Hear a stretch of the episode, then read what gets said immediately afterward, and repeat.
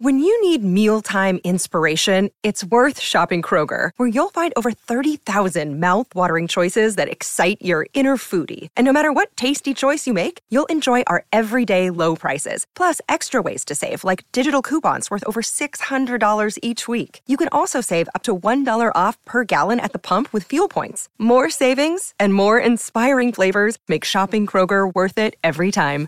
Kroger, fresh for everyone. Fuel restrictions apply. Welcome to the Auburn Live Podcast, your home for bold, insightful, and honest conversations around Auburn athletics. Where'd he go?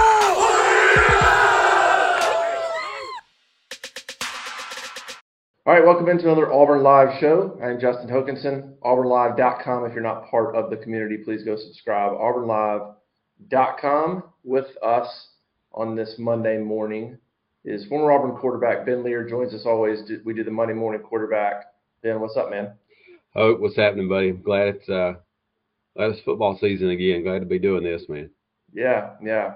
Um, by the way, if you see me like look over with like a face like don't say anything, it's because my my daughter's in there watching cartoons.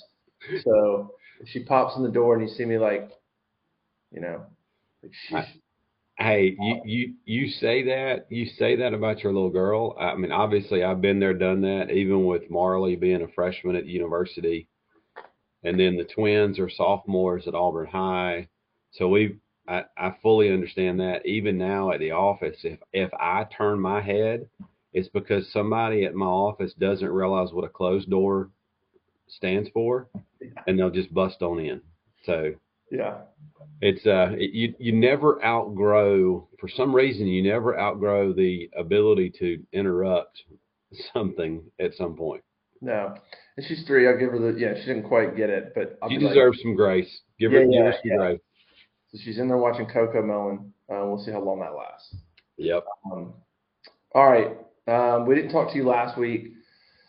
So let's just kind of get your thoughts, man. Two weeks in, wins over Mercer and San Jose State. Mercer was fine. San Jose State was a struggle, um, which is not a great sign, probably. But Auburn's 2 0 heading into Penn State. What, what are some things that you've seen the, the first two weeks that uh, stand out, good or, or bad? Just kind of where are you at with this team two weeks in? Man, um, totally different place today than where I was a week ago. Just San Jose State, that that game really derailed me from the standpoint of man, we Auburn can Auburn can really have a decent run. Obviously, these first five games, um, a lot of concern, lots of concern, especially on the offensive side of the ball. Um, you know, they, I thought they played well against Mercer. It's it's Mercer right? I mean, you, you can't really gauge a whole lot based on their performance offensively and defensively. Uh, but it was good to get that that win under their belt. I mean, everybody everybody ultimately was kind of throwing the baby out with the bathwater and, and thinking that the two interceptions from Finley should ultimately lose him the starting position. And basically, because Robbie Ashford can can do some things athletically, that they should you know, indoctrinate him as the starter for the remainder of the of the year. Well, um, in Robbie Ashford's first attempt on Saturday, I think everybody realized real quick why the staff put Finley in the position they put him in. Um, you know, had a wide open Landen King running a corner route uh, off of a little bit of a mesh game with the slot guy, and unfortunately, Robbie just threw it. I mean, right between the numbers of the defender when Landen was was wide open on that corner ball, and um, it was it was difficult. But you know, again, first game jitters, great. Second game, I, I think. Hopefully, what people will realize and see is that San Jose State is a better ball club than I I believe everyone expected them to be even even Auburn's football team. But at the end of the day, it was a second game. They are two and zero. Oh. Uh, at this point, there's a lot of things for improvement, but they've also done a lot of things well. I, I would I would believe. The offensive line, I think, is coming around. They're doing a they're doing a, a fair job. They're doing really good jobs in protection. They're doing some good things from a from a run game perspective. Um, but when you look at it top to bottom, the the performance they had against Mercer, I think it was one that everyone felt positive and optimistic coming off of. The performance against San Jose State, uh, all over the field, was one that everyone is doubting the ability to beat Penn State, beat Missouri, and then obviously LSU comes to town. So there's a lot of uh, a lot of question marks, man. A lot of question marks, but I think that can be answered, good or bad, based on Saturday's performance against the Nittany Lions. Yeah, I think it's going to be really.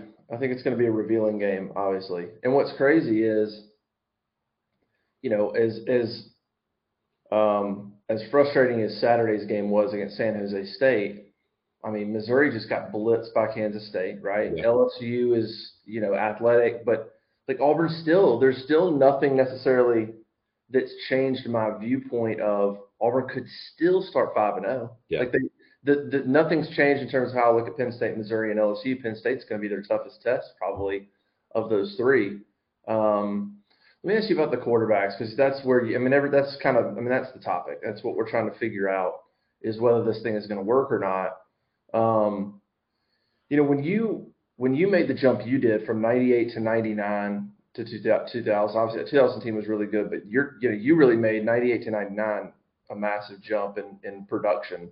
Um, what went into that? And, and, and what, what was it just, was it just maturity? Was it a different offense? Ronnie Daniels helped. Um, but what went into that? And, and, and, and is it too, you know, like I, I look at TJ and how he played, how he started that game and how he finished it. Yeah. And look, I'm, I've, I've been very critical of TJ Finley. Um, but I do give him credit when it's due. And I thought, I thought he bounced back and he performed well. Um, at the end of that San Jose, really the last three quarters of that game, it was probably post, three quarters of post football. Pick, huh? Post pick TJ is, yeah. is, is that's the Finley that that Auburn needs. It, in, in all probably the best three quarters of football he's played. Yeah. I mean, he was 12 of 15. Um, you know, down the stretch, threw a couple of really nice balls. Where is his progression at? Can he? Do you think he can keep that going? Is it hard to make? What kind of jump can you make during the season? I'm just trying to figure out when you look at TJ Finley right now. Can you go okay? Maybe take a little confidence from that maybe go into the Penn State game. I mean, how much better can he get during the season? Because we're watching him now. He's throwing now three picks in two games. Not great, but there's some good signs there too. So can he flip a switch in the middle of the year? Or is what we've seen so far to kind of be him all year? I so to go back to the your original question regarding me and and yeah. you know kind of the the evolution that I had fortunately in 98 man I just you know, and, and really hearing TJ make the comments that he made before the Mercer game kind of kind of reminded me of some things that I went through um, developmentally even that long ago is is in 1998 man I, I I was I was super immature I mean I was had I had no idea truly what went into being successful as an SEC quarterback from a prep preparation standpoint. You know, the the time that needed to be devoted to it from a you know from a from a game planning schematics you know all of those kind of things and really devoting the time that it took to know what was going to be done before it was even called. And and that really obviously in, in my performance in 1998 exhibited how poorly I was prepared. I will say this that one of the along with that, one of the main contributors to my jump in production, I truly believe this is is the change of offense. It one, and and again, I I, I pull no I you know I pull no punches when it comes to Jimbo Fisher. his offense and his ability to to adapt between quarterbacks is is is horrendous at best. Uh, you went from you went from a a a quarterback in Dameyune Craig, who I truly feel was was light years ahead of his time, and one of the best, if not the best, quarterback all in all that's that's been on this campus. Truly, from a from a X's and O's perspective, and his ability to do things with the ball in his hand, and and really from a leadership perspective as well. But Dameyune and I, obviously, you you could not have any different quarterbacks, and mm-hmm. and he was number one, and I was number two. Jimbo's offense, in any way, shape, form, or fashion, did not change. His play calling did not change from 1997 to 1998.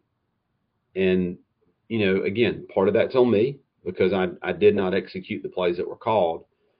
But as a coach, you would think that you're seeing a kid that is is so slow you can time him with a sundial and his strength is in analysis and understanding secondaries and you know the the the Peyton Manning esque kind of stuff versus the Dameyune Craig, Michael Vick, Cam Newton scenario, right? Jimbo made zero adjustments. Um, then jump into 99 tubbs gets here we're playing under coach Mazzone and one of the one of the number one things that i will always remember coach Mazzone telling us and this there there were really two and he, did it in the same meeting. We're sitting in a in a in a uh, in a position meeting room and we're going through film and he starts talking about guys i need you guys to learn and, and understand how i coach. I need you to learn and understand how how i'm going to you know uh, collaborate with you and talk to you, blah, blah, blah. Where we went, we had gone from the previous couple of years from absolute, absolutely getting dog cussed and, you know, you feel like you're two inches tall and there's, you know, there's, you're a waste. I mean, I, you're a waste of a scholarship. I mean, you just feel like a, a whipped puppy. Well, Mazzone's philosophy was two things. One, I, as your coach, as your offensive coordinator, will never ever downtrod you in front of your teammates. Your teammates optically are going to see and hear and believe as if you make zero mistakes from a mental standpoint. Your decisions are crisp, accurate, and when you make a play call or when you make an audible or when you make an adjustment, it is the right adjustment at the right time because I want them, he as the offensive coordinator wanted them that to believe everything that I was doing or the quarterback was doing was the right call so that subliminally there's not a doubt in their mind. They're going to go 100%. That was, man, you want to talk about a good feeling to, to, to know that. But he also caveated that and saying, listen, guys, that happens on the field. Now, when we come in this position room, uh, gloves are off. you know, when we watch the film and it's just us and our little circle of trust, I'm I'm going to crawl your ass. You right. know, I'm, I'm going to coach you hard, which was fine. We we understood we understood the assignment. So that was that was really a, a positive boost to me and the other guys on the you know within the position on the roster the other thing that once we got once we got accustomed to the way Coach Mazzone, you know, handled things and how he coached, he also told us this. He said, "Guys, I want you to do something. When you take out your playbooks, and we, I mean, they were it was a massive playbook with all different varieties of things, and as anybody, any college Division One level offense was, even back in the day." He said, "Here's what I want you to understand: as as the quarterback of this offense, he said, the success of this offense is predicated by your ability to make adjustments, by your ability to adapt, and by your ability to do so quickly. He said, You need to know this offense so well because as the quarterback of this offense in this league, you have the green light to make any adjustment at any time that you feel necessary, period. No hmm. questions asked. So long as you have the right personnel in the game, mm-hmm. and you understand that, you make whatever audible and adjustment you deem necessary at that given time. Now, I say that that if you make, you know, you make that adjustment and it doesn't work, when you when you come to the sidelines, is you know, is you got some explaining to do. You know, yeah. you, you you have to be able to justify why you did what you did. That taught me more about how to play the position than anything I, I think I've ever I've ever encountered because it was situational type things. You know, I'm not going to throw a fade ball on third and one. I'm going to I'm going to I'm going to I'm going to change to a different run look, and I'm going to give the ball to, to Rudi Johnson and let him get the first down. Live to play another day. You know, make those types of adjustments, and that was really, in, in my opinion, along with my just intellectual maturity I think that change and that adaptation from a coaching perspective really aided my production in 99 and 2000. Now, granted, I had some guys that could play too. I mean, I had, you know, between Ronnie and Reggie and uh, Marcel Willis, Clifton Robinson, Coop. I mean, I had guys that, that really were like me that were starving for some success. And then we introduced Rudi there in 2000, which took a huge load off everybody's shoulders. But Mm-hmm. You know, in in looking at in looking at TJ, I I still think there's I still think there he he's right on the cusp of of him just breaking out. I mean, he makes some throws. You know, if you look at, I remember watching, you know, watching Saturday's game, sitting there, and he throws the he throws that ball on the, I think it was Johnson, that went fully across the middle of the field, yeah. He throws it right over the head of the defender. really, the it was the ball. It was it was essentially the same type ball or route. Just it was just capped by the end zone.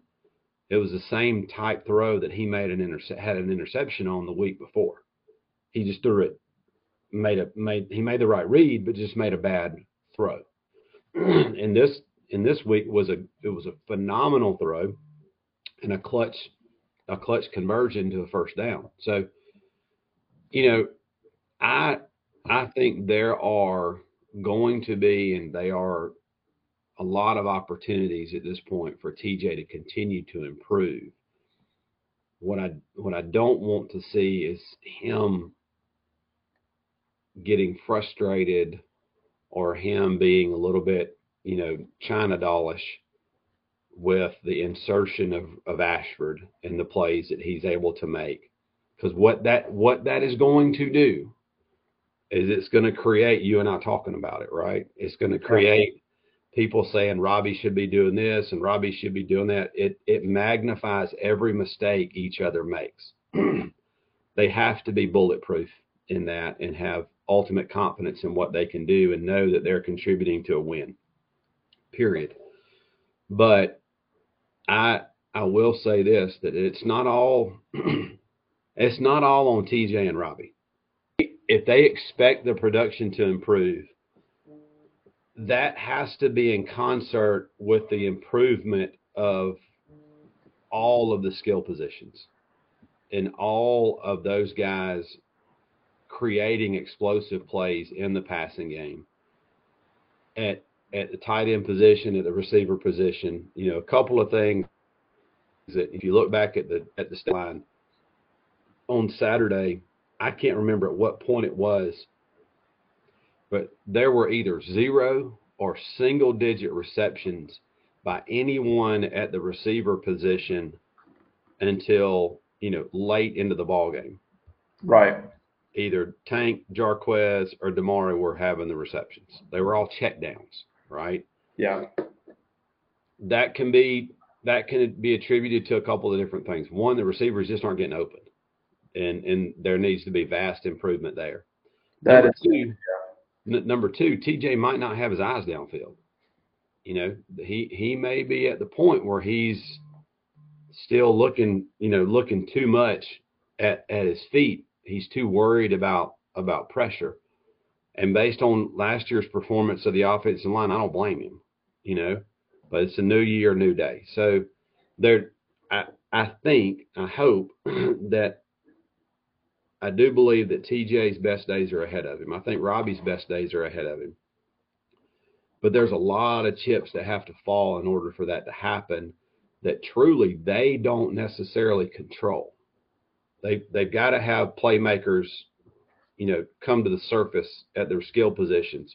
Tank and Jarquez, Tank and Jarquez, no doubt in my mind, they're they're they're dudes. I mean, they they look different now. I mean, they are they they look the part. Damari Alston looks great as a true freshman, but at some point they got to put the ball in the air and make plays. And you know, right now it it just it I just I don't have a good sense. I'm not saying they're not there, but I don't have a good sense who that guy is, who that go-to person is, where TJ can look at him and say, "Hey, come hell or high water, get open. I'm coming to you because we got to have this first down." And and at some point, every successful football team has that level connection. Yeah, I think um, I think you're right on that. I think that's probably not being talked about enough um, in the general sense, I, I would guess, um, is that uh, we're getting caught up in, in the quarterbacks and specifically them and their play, and, and that's that's that's fine. Um, but I do think the receivers to this point, there's still something lacking there, and we we kind of look they were kind of a question mark going in. I mean, we didn't know exactly what that group would look like, and so far through two games, it's it's you know it's about you know, it's kind of about what we thought. I mean, there's yeah. just not a there's not a, a legitimate playmaker. There's not a lot of separation. Now you have a couple of guys, Ja'Varrius Johnson and Tar'Varish Dawson, that have got the speed um, to, to, to separate. And and I think Auburn's going to have to lean more on those guys um, to to create room. Um, and so yeah, it's not it's not all on the quarterbacks. It's for sure not all on the quarterbacks um, those guys are going to have to step up and and and and, and play well. Um, the one positive I'll say this about what I saw from the quarterbacks is as bad as that first quarter was, and it was. Bad. I mean, it was three. I mean, had two picks, and uh, we had two picks and two completions. I think in the first quarter between them. Um, as bad as it was, I'm wondering. TJ played pretty well the last three quarters all in all. Um, Robbie, you know, had a couple of good runs. Um, you know, if they can sort of figure out and be comfortable in what the rotation and the roles will be, you know, I, I think, in other words, when Robbie, from what I understand, Robbie got more practice reps leading into San Jose State than he did the week before.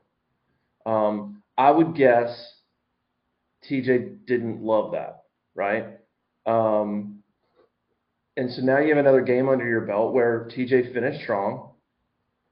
And if you're TJ and, and, and you're, to me, the, the operation now is the, the operation between how that's going to work is more clear. Yeah. For good or bad. Like yeah. I'm not saying it's, it's, you know, that, but I do think there's something to be said about a, a confidence and a comfort in, okay, if you're TJ, you're going, okay, I, I, I'm gonna I'm gonna be the main operator of this offense, like I am. It, and Robbie's gonna come off the bench and he's gonna be a part of the game plan. But I think given how Rob, TJ finished that game off, maybe he can take something with him, and maybe that coaching staff can instill in him, hey, here's the deal, TJ, you're gonna be the main operator. Robbie's gonna play and he's gonna come off, but don't lose faith in you're going to be the main operator. Because I think what you saw last week is Robbie's not ready. He's just not. He's not. He, he, I mean, he could have thrown another interception on the out route. Was he rolled out? Was way behind, way high um, on a throw to Ja'Varrius Johnson. He, he's not there as a passer. So, you know, that's at least one element of this that I'm curious to see if it can translate into Penn State. Is if those guys are a little more comfortable in what their role is going to be. Because Robbie, I mean, after week one, Robbie's sitting there thinking maybe I can be the guy. And yeah. TJ going, am I going to be the guy? And well, I think that clear. I think that got cleared up a little bit Saturday. So if they can take something into the Penn State game of, here's the deal: you're the main operator, you're going to play Robbie. That's the deal. Complement each other. Can that elevate them them both? And and I, I totally agree with that, Hope. And there's a lot to that that the coaches have to take on themselves in communication to the kids. Yes. Right? They they someone needs to sit these two men down and say, guys, here's where we are as an offense and here's where we're going as an offense. And this is how your role in this situation plays out. Just like you had said, TJ, and that and and that's if the coaches feel this way, right? But right. TJ, you're the guy. You're you're you're the alpha male in the scenario. You're the lead operator. You're our starting quarterback.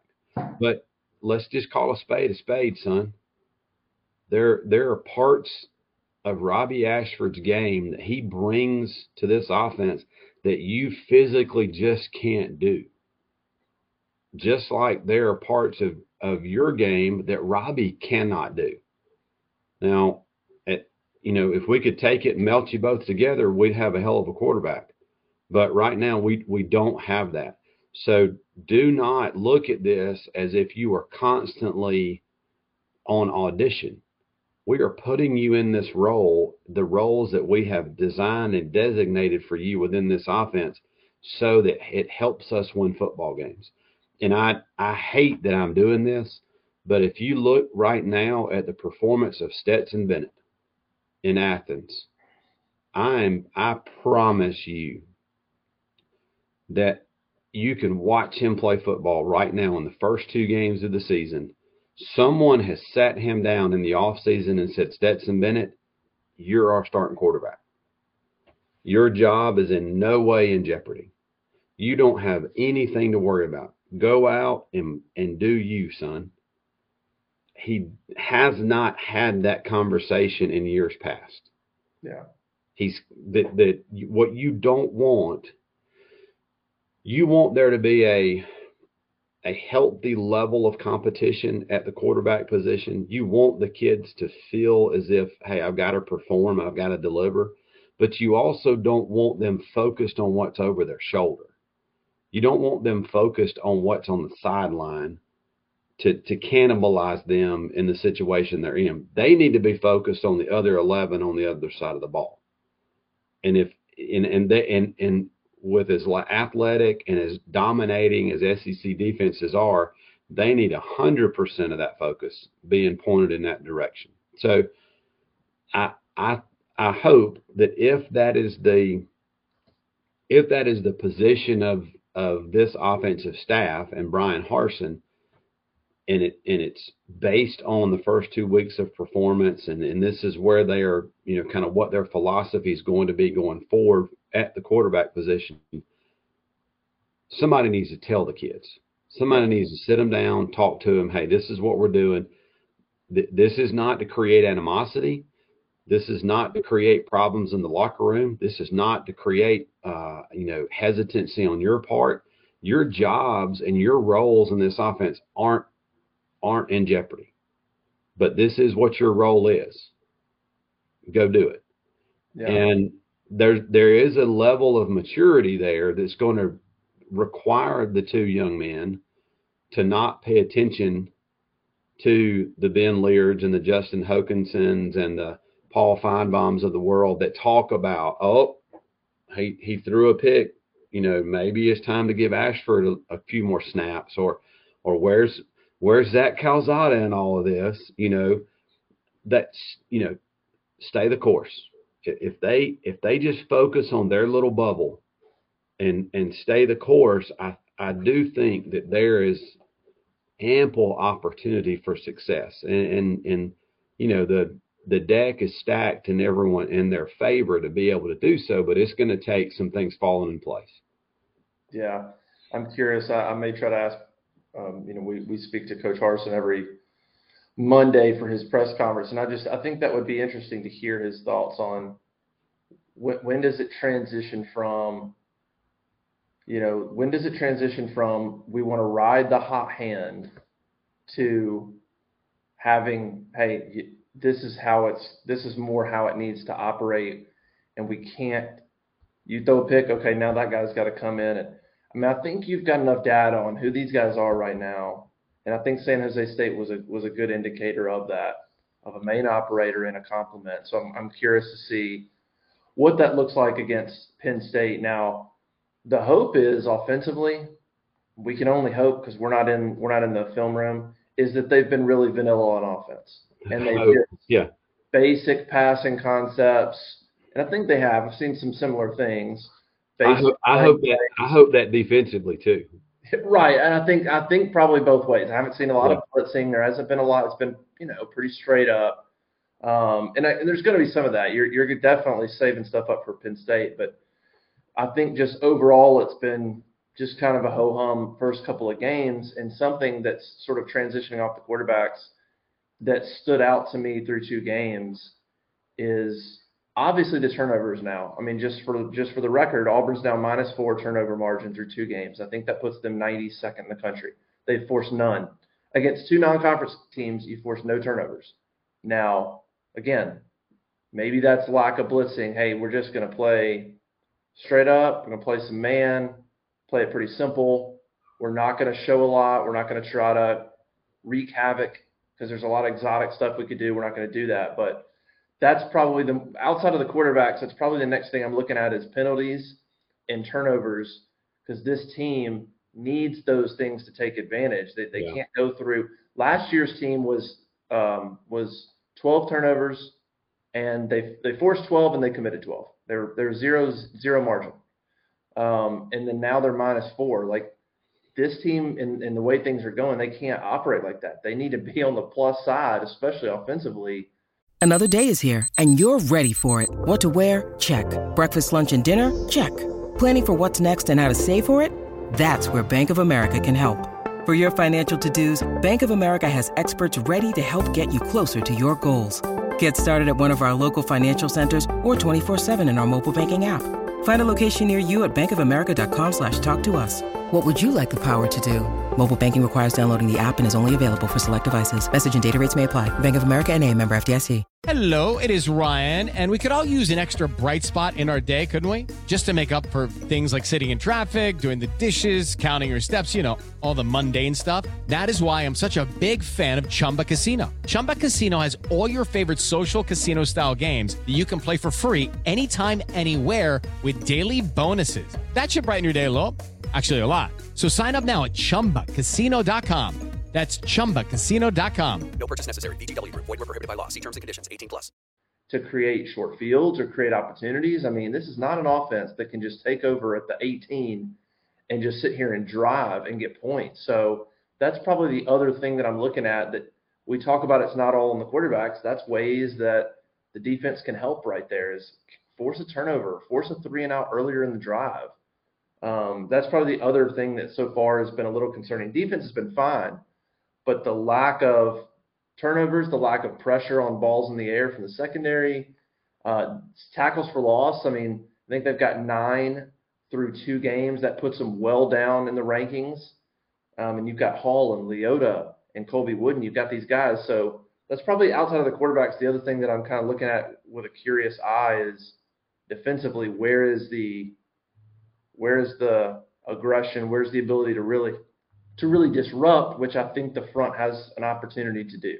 You agree? And- No, I, I totally agree. I, I totally agree on the, you know, one that this is a football team that that is somewhat their success is somewhat reliant on their ability to create explosive opportunities offensively and defensively. They, you know, they're they're not a at this point in the season, they're not a dominant enough roster that can just impose themselves on anyone at any point in time. They're they're they're just not. They're they're going to get there. I I truly believe in in Harsin's, you know, in his in his vision that they're going to get there. But right now, today, they are they are very much reliant on everybody on the roster. That that they need they need everybody, you know, pulling the rope in the same direction. Um, defensively, I, you know, I, my hope in, in thinking back, especially against San Jose State, man, San Jose State, I was so tired of watching them run a motion to the field leave a single set receiver into the boundary, and throw the damn slant route.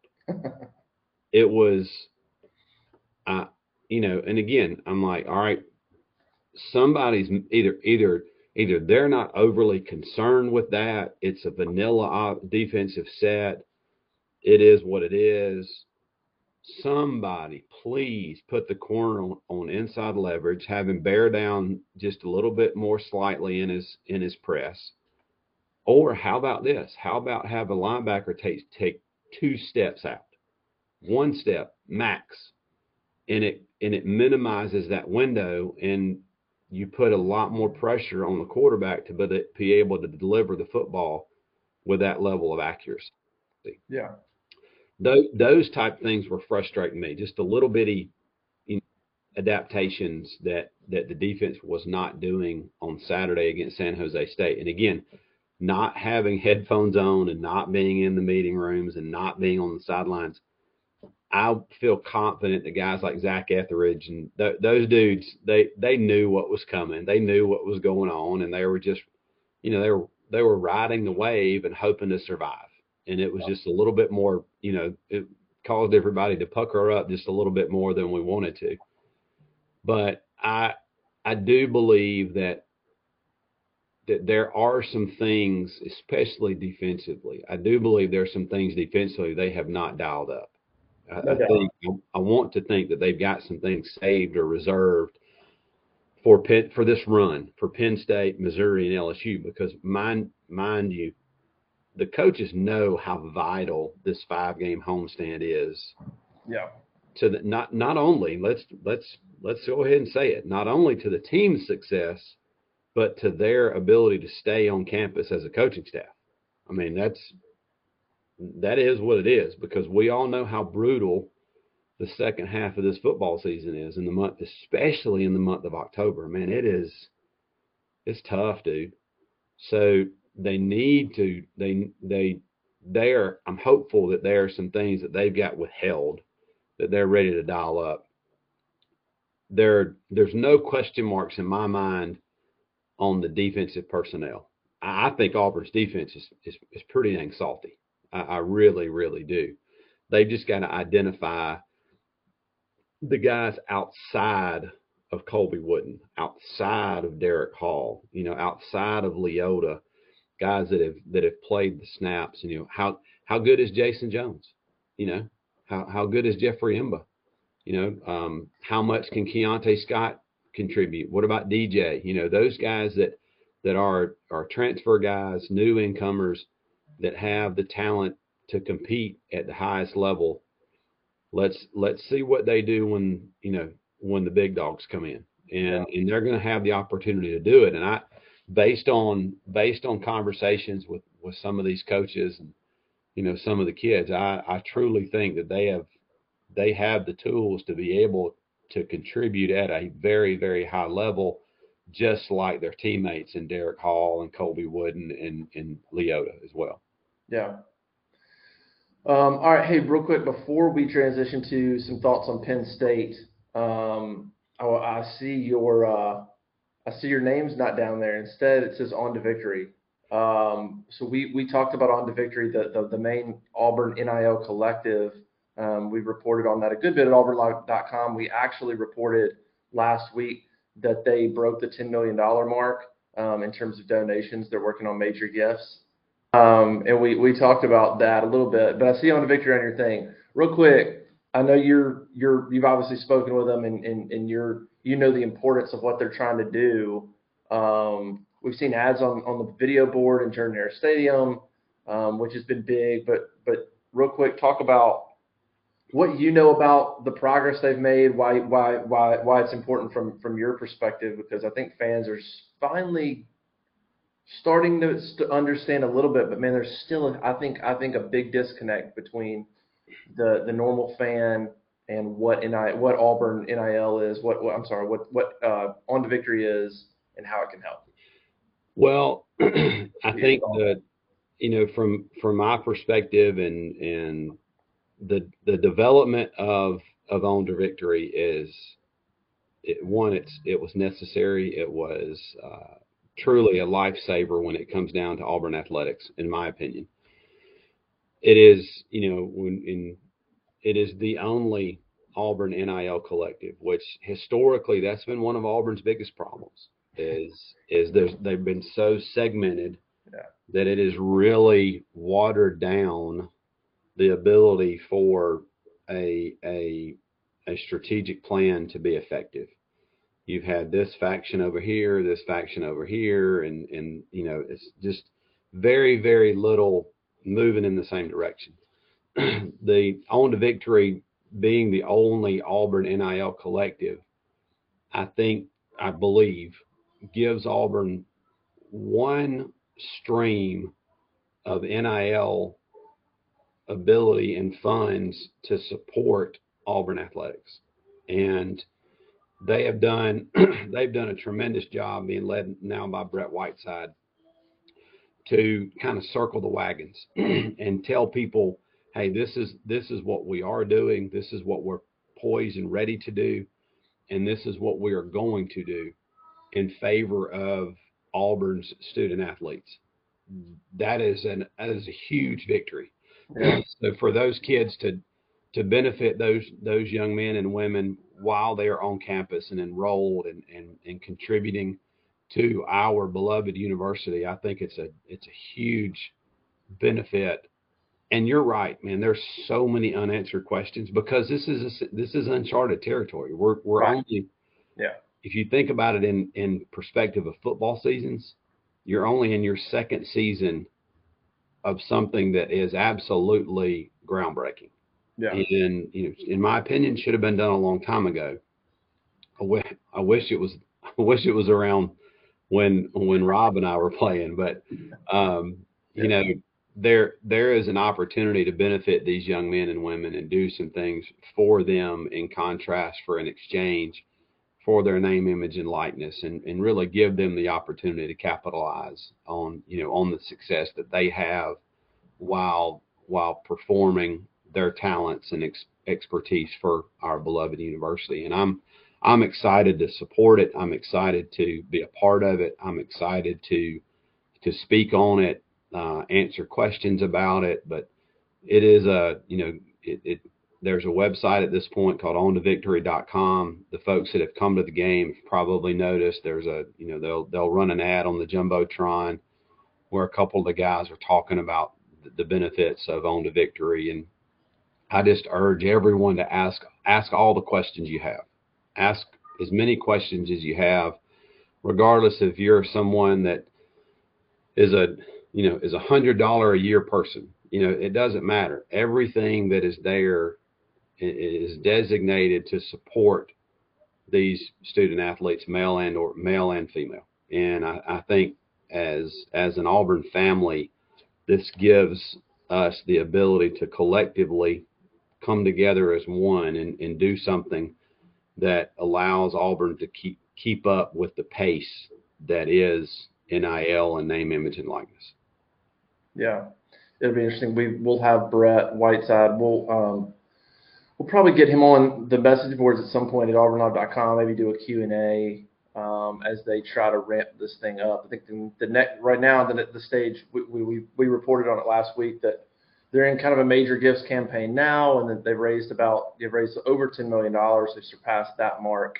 Um, and the next phase really is developing a website, developing a subscription model, and incorporating the everyday fan. Um, that's just that that's a little more detail oriented, and that takes a little more time to create the right processes and have everything in place so that if 10,000 people went to a website right now and started to try to sign up and give, are you ready for that? Like Right.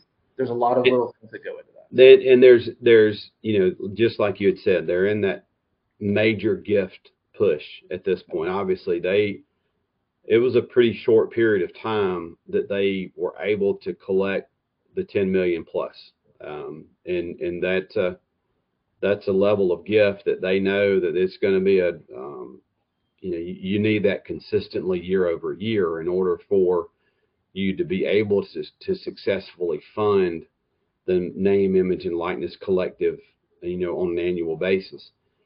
And they do have the vision and and they're definitely going to move in the direction of opening and opening it up to contributions that are again that are much smaller than what we would have from a major gift perspective. And quite frankly that's that's more the the 95% of any fan base right? It, you know you're or 99% for that matter that those are the people that are going to go in and and you know give a hundred bucks to the collective or give 250 bucks to the collective.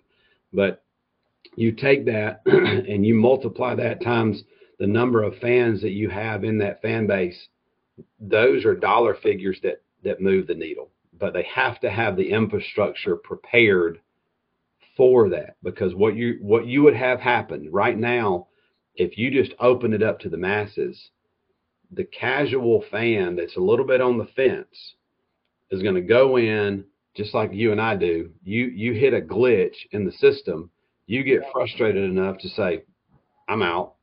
Mm-hmm. I, I'm I'm going to go fix my coffee and go about my day." Yeah. And months go by, and you're just you're none the wiser. So they need it. They need to make sure that the infrastructure is is built up in order to minimize any frustration from a flow of flow perspective. And I think Brett and his team are, are working towards that and, and have done a tremendous job thus far. But again, there's a lot more rows to be hoed at this point, and, and they're they're moving in the right direction. I, I think the you know I truly think that the the the light at the end of the tunnel is big and bright, and it will it will ultimately lead to major success in the athletic department. Yeah. So go to ontovictory.com. I think that's the that's the website, and um, you can learn a little bit about them. I think they have the board on there. You can learn who the board uh, the board members are, the seven board members. You can kind of learn a little bit about how they're going to operate, things like that. Before you can learn a little bit about them now, before you you know before they yeah. kind of get into the point of whether you want to be a contributor and all that. Um, and so, and then I think we still have. If you go to auburnlive.com and go to our uh, football news feed and go back just into last week. I mean, just go back a page or two. There's an NIL story that talks a little bit about kind of where they're at. Um, all right, before you get out of here, Penn State. A couple thoughts on Penn State. Um, I, I'm still like I'm still fairly optimistic about Auburn's opportunity after watching the San Jose State game. Penn State's coming to town. I think they're ranked 22, 23 in the polls. Um, I still think Auburn is in a really good position to win this football game. Penn State's a very similar team as they were last year. Sean Clifford's back. You don't have Jahan Dotson, um, but you've got talented guys. They've got a five-star freshman running back, Noah Singleton, that that will be interesting to see how good he is. Um, defensively, good players. You got a defensive tackle, PJ Mustipher, who's really really good, and then you've got um, dang it, I can't remember his name at corner, who's back. Uh, his dad played in the NFL. Um, and he's slipping my mind right now, but they've got they've they've got some good players. But I think Auburn enters this game clearly. They held some things back. We know they did. Now they got to execute those things. Those things have to work. They're going to bust some some new things out against Penn State. You got to execute. Um, at home should be a great environment. Um, I think they probably will be able to learn a lot from last year's game. I think about last year's game. Sean Clifford was like 28 of 32. It was insane the Auburn's the, the, the plan to defend um, that that defense was was was kind of crazy, right? That was like the first game where everybody was like, so Derek Mason's just gonna we're just gonna play back. Yeah. We're just gonna play back and let him. So I think there's a lot to learn from that that won't happen again. Um, and I just think Auburn's in a decent position to create a game plan here and win the game, assuming they execute some of the new things correctly and assuming TJ builds builds off some confidence. What are your thoughts heading into this this game against a top 25 um, Penn State team with a really experienced quarterback? You're not going to rattle him. That's that's for sure.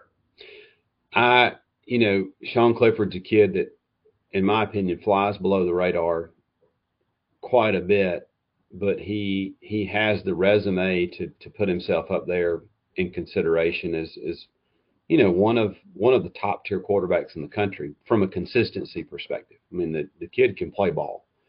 Um, like you said, you you can't rattle him. He's going to sit in the pocket and make his plays and do his things and um, and be successful and and be competitive and put his team in position to win ball games. Yeah. Um, I, man, I am excited about what the atmosphere is going to be like. Yeah. You know, just just like it was last season, where I truly think playing in Happy Valley aided Penn State tremendously in that Yeah. game. Crazy. Yeah. I think I think it's the converse of that. I think Auburn, you know, Jordan Hare is a is a magical place. It's gonna it is going to help propel Auburn at least at least to a neutral position or even a plus position. And the guys are just going to go out have to go out and make plays. There's a lot of uncertainty surrounding surrounding Penn State from, you know, I think in the in the back you know, in the in the back half of their defense and the back seven from a linebacker and secondary perspective, with the exception of one of one field corner. Um, so there there's the opportunity there for Auburn to test them.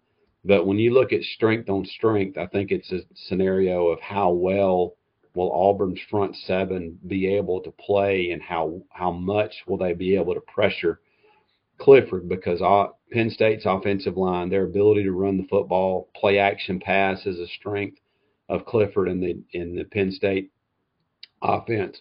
So how well can they execute those things, and how well can they do so inside Jordan Hare? I, I agree with you that there is there is just as many questions surrounding Penn State at this point. I would think if you asked some of their fans as to really how how good are you, where are your strengths, where are your weaknesses, just as there are around us questioning where Auburn is, you know, uh, at this point, two games in the season. So there's going to be a lot of levels, and a, a, you know, a lot of a lot of the onion gets peeled back on Saturday for both sides of the both sides of the field uh, for both rosters. But it's going to be a great game. It's going to be it's going to be super physical. I mean, it's going to be super super physical. It's going to be very similar, I think, to what Auburn fans would probably visualize if you're going to compare it to a game. I think you look at it to one of those old school LSU matchups.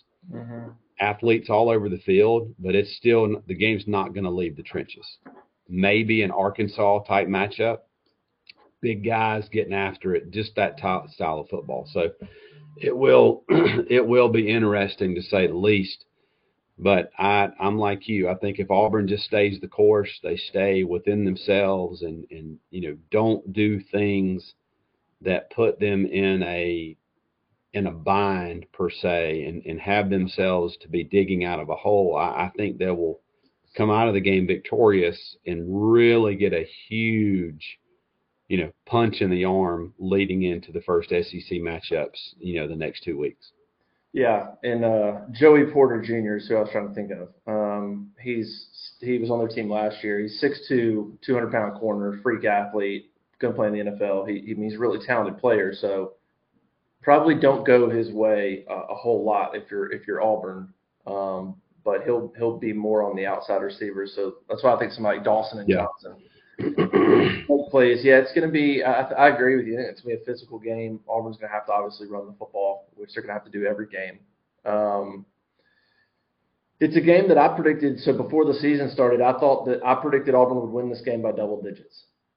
Um, I don't know if I'd make that prediction now. Penn State's a three-point favorite. I, but I do still feel the same. Like I said, I still I do still feel like there's some things that Auburn has in their favor going into this game. I also didn't think they'd struggle against San Jose State. So I, I thought they would take a lot of that offseason momentum of being the underdog into this game. And I think they still are to some degree, but the San Jose State game was was a little bit of a hiccup. I mean, that wasn't really a that wasn't very smooth, if you will. Um, and so I, do I, st- I still think they're going to take a lot of that underdog mentality and all season training and stuff into this game, and I think that will help them bring some new scheming things that'll help them. The crowd will help them. Um, so there's still some things that I like in Auburn's favor here to to pull this game off, but they Yeah. got to go out and execute. And again, it, it's just going to be a revealing game, and we kind of knew that. Mercer and San Jose State, Auburn won them, but that, that's not the level of competition they're going to play. Penn State's a different thing. So, you know, it's going to be a really revealing game. I hate to sound like Steve Sarkisian because you want to win. but like there is an element of it's it's not a terrible thing to have this game before SEC. You're going to learn a lot before you got to chalk up something in the in conference. Um, so that's that's not terrible. Worst case scenario, right? They lose the game. If they can take something out of it and then go into the SEC play where you're still zero and zero, um, that's not the it's not the worst thing. So there's a lot of there's a lot of positives going into this game, but it's going to be revealing one way or another. I mean, either the quarterback situation is going to continue to evolve in a good way, or it's going to expose it for what it is. Um, you know, which which could be really bad. I mean, it's going to one of those two things. I think that's probably the biggest thing we're going to learn. Auburn's defense is going to be fine, but Yeah. we're going to learn if this quarterback system is is it evolving in the right direction, or is Penn State just going to expose the weaknesses and the struggles of trying to balance these guys, and it's going to expose the passing game, and you're going to go, this offense can't. This offense isn't can't beat Mississippi State. They can't beat Arkansas. They can't beat Ole Miss. They can't beat Georgia. They can't beat Alabama. Like, or is this offense going to start to show signs of, if they need to, could they go get 30? I, you know, I, I right now I would against a good team. That's hard for me to say that they would. Yeah. Can they show signs that they will? You know, I agree. I agree, and I, I think it's a. I think ultimately at this particular game is a scenario that you know Penn State's defense is going to be very similar to Auburn's. That they are they're stingy. Um, you know they're they're a they're a tough-witted you know group. They're very hard-nosed, blue-collar type attitude, and that's just that's just Penn State's mentality. It's always been that way, and that you know what I would caution everyone as you watch this ball game: don't grow frustrated with a 21 to 17 game. Don't get frustrated with multiple three and outs because I think you're going to see that from both sides. I think you're going to see a defensive ball game that is a kind of hat, you know, I think Penn State, both Penn State and Auburn are going to come into the game with the mindset that on a third and one, they're going to punt. You know, they're going to they're going to play the field position battle because Penn State, number one, isn't ultimately confident that Auburn can drive the football, and and they're going to just you know they're going to have some you know back and forth that they ultimately win the field position battle, and Auburn's going to do the same because they don't know really how good Penn State is offensively as a whole. You know they're all, all eleven guys, so what I would caution everyone and, and urge them not to do is grow frustrated with kind of that nickel and dime, you know, crawl type offense in this particular game. You very well may see a game come out 17 to 14, 17 to 10, 17 to 10. You know, you just you just don't know. But I don't think I don't think I would be very surprised if you see either team scoring in the high 20s or 30s. Um, you know, in this particular ball game.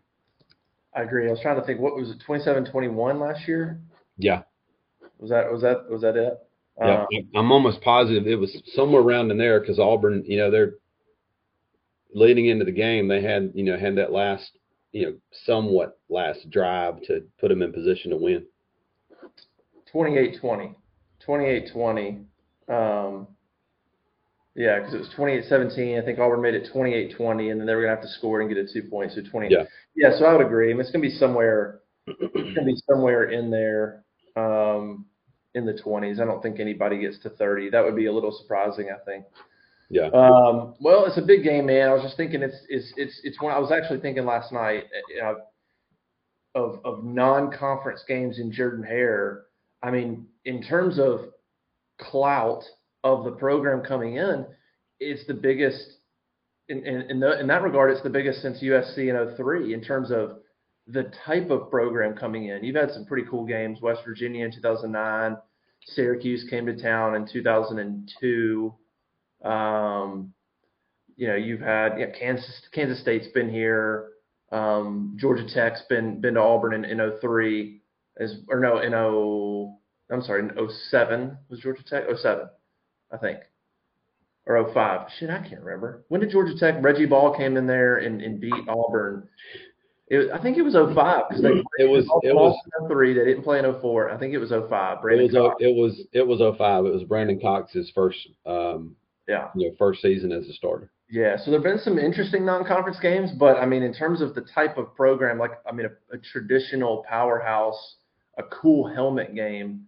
Penn State coming in, it's gonna be really neat. It's gonna be neat Yeah. to see Penn State and that that program, that that uniform, that helmet on the field in Jordan Hare. The same way it was really cool to see Auburn playing, eh, you know, at Penn State and Beaver Stadium last year. It's just a, it's one of those games. If you grew up in the NCAA football era, you would Yeah. play it. You would play those games like, well, we're never going to see it in real life. So like, let's Yeah. play Auburn at Notre Dame.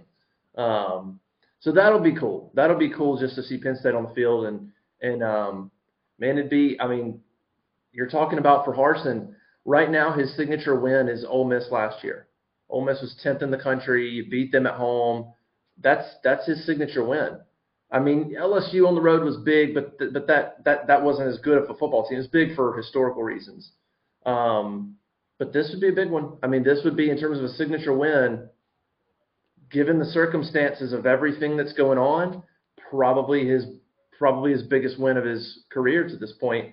At, at certainly at Auburn, not, Yeah, not full career, but at Auburn, this would be I think bigger than the Ole Miss game because of I just think the circumstances, new season. Last year they were five and two, I think.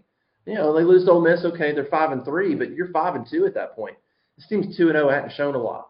Yeah. Like, this would be a massive, massive win. Well, it's it's it's this, right? I mean, it's Yeah. in, in my opinion, this is a aside from all of the other white noise that, that's out there, this is a big game within itself.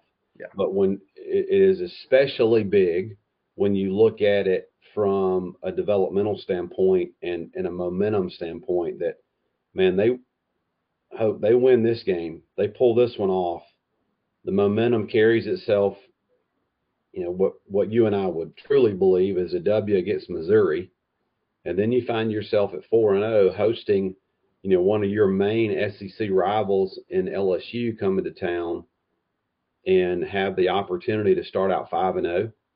zero. That is there. There's a lot. There's a lot riding on this game in, against Penn State. Just you know, even within you know within the game itself, but on the outside, it will uh, you know the the pressure will bust the pipes, and, Yeah. and hopefully the kids will find a way to get a, a victory against Penn State, and it's it's going to be you know it's going to be off to the races at that point, I believe. Yeah. Can't wait. Saturday, 2.30 um, on CBS, Auburn and Penn State. Uh, SEC Nation's going to be there. And so it'll be a, should be the first big recruiting weekend for Auburn. A lot of, a lot of kids will be on, on campus, um, good players that they're recruiting. So basketball will probably have a couple kids too. So big, big weekend. Really kind of the start of, I think the official start. Preseason's over. No disrespect to Mercer and San Jose State, even though San Jose State gave Auburn trouble. Um, that was that was preseason to some degree, and, and the season starts now. The season starts now. Bryan Bryan Harsin's immediate future, like the trajectory of that starts now. I mean, we're we're in it now. So, um, all right, man. Thanks for joining us. I guess we'll do it again next week and uh, be breaking down a, a big time football game and um, a lot of a lot of ramifications are going to come from this one. There's Yep. no doubt. This game this game is going to tell everybody a lot. It's going to tell everybody a lot about the roster. Going to tell everybody about a lot about the team. Um, it's going to answer a ton of questions, either either good or bad. Um, I think Yeah. you walk wa- walk away from this game either super excited or with even more questions. But you know, obviously, you and I both are, you know, glass half full. So we're hoping that hoping that there's a lot more excitement than questions when we when when you leave the stadium Saturday night. Yeah, you gonna be there? Yes, I will. I will. I will absolutely be there. Yeah. You're a busy man, you know. I never know. Well, hey, where you gonna be. When it comes to when it comes to big games in Jordan Hare, man, I'm I'm I'm all in. There you go. All right, Ben. Appreciate it, man. Thanks for joining right, us. Thanks, buddy. War Eagle. All right, we'll do it again next week. Thanks for everybody joining us. AuburnLive.com. Go subscribe. Seven day free trial. As always, never a better week to do it than now. A lot of Penn State coverage, recruiting coverage. It's going to be a big week. AuburnLive.com. This is the Auburn Live Show. We'll see you next time. Lucky Land Casino asking people what's the weirdest place you've gotten lucky? Lucky? In line at the deli, I guess? Aha, in my dentist's office. More than once, actually. Do I have to say? Yes, you do. In the car before my kids' PTA meeting. Really? Yes. Excuse me, what's the weirdest place you've gotten lucky? I never win and tell. Well, there you have it. You can get lucky anywhere playing at LuckyLandSlots.com. Play for free right now. Are you feeling lucky? No purchase necessary. Void where prohibited by law. 18 plus. Terms and conditions apply. See website for details.